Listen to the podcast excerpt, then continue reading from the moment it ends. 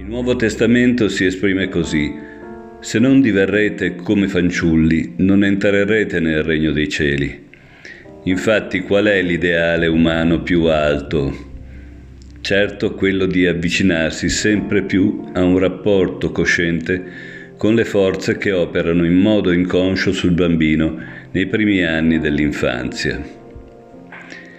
Va tenuto presente, però, che l'uomo si spezzerebbe sotto la potenza di quelle forze se esse potessero agire senz'altro nella sua vita cosciente. Questa è la ragione per cui il conseguimento delle facoltà che consentono la percezione dei mondi soprasensibili esige un'accurata preparazione Essa si propone di renderci atti a sopportare ciò che nella vita ordinaria appunto non siamo in grado di sopportare.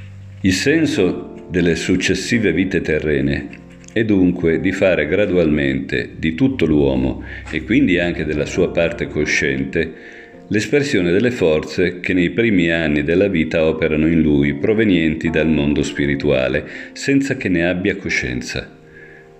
Scaturisce da tali considerazioni un pensiero che afferra l'anima e che deve riempirla di umiltà, ma anche di un'adeguata coscienza della dignità umana.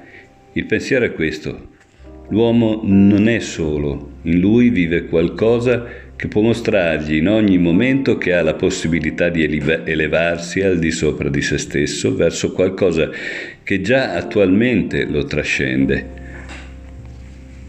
ne deriverà un senso straordinario di pace e di elevazione, mentre l'anima sarà compenetrata nello stesso tempo di umiltà e di modestia. Che cosa dunque l'uomo racchiude in sé?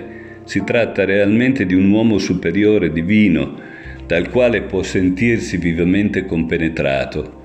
È come se dicesse a se stesso è la mia guida in me.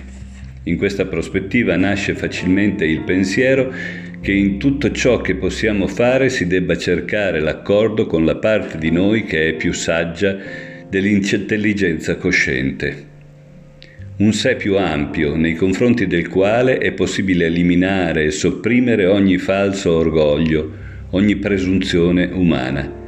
Questo sentimento si trasforma poi in un altro, che si schiude una giusta sensibilità della nostra attuale imperfezione. Tale sentimento permette di conoscere come ci si possa perfezionare quando la spiritualità più vasta che opera in noi potrà trovarsi con la coscienza nello stesso rapporto che nei primi anni della vita aveva con la vita incosciente dell'anima.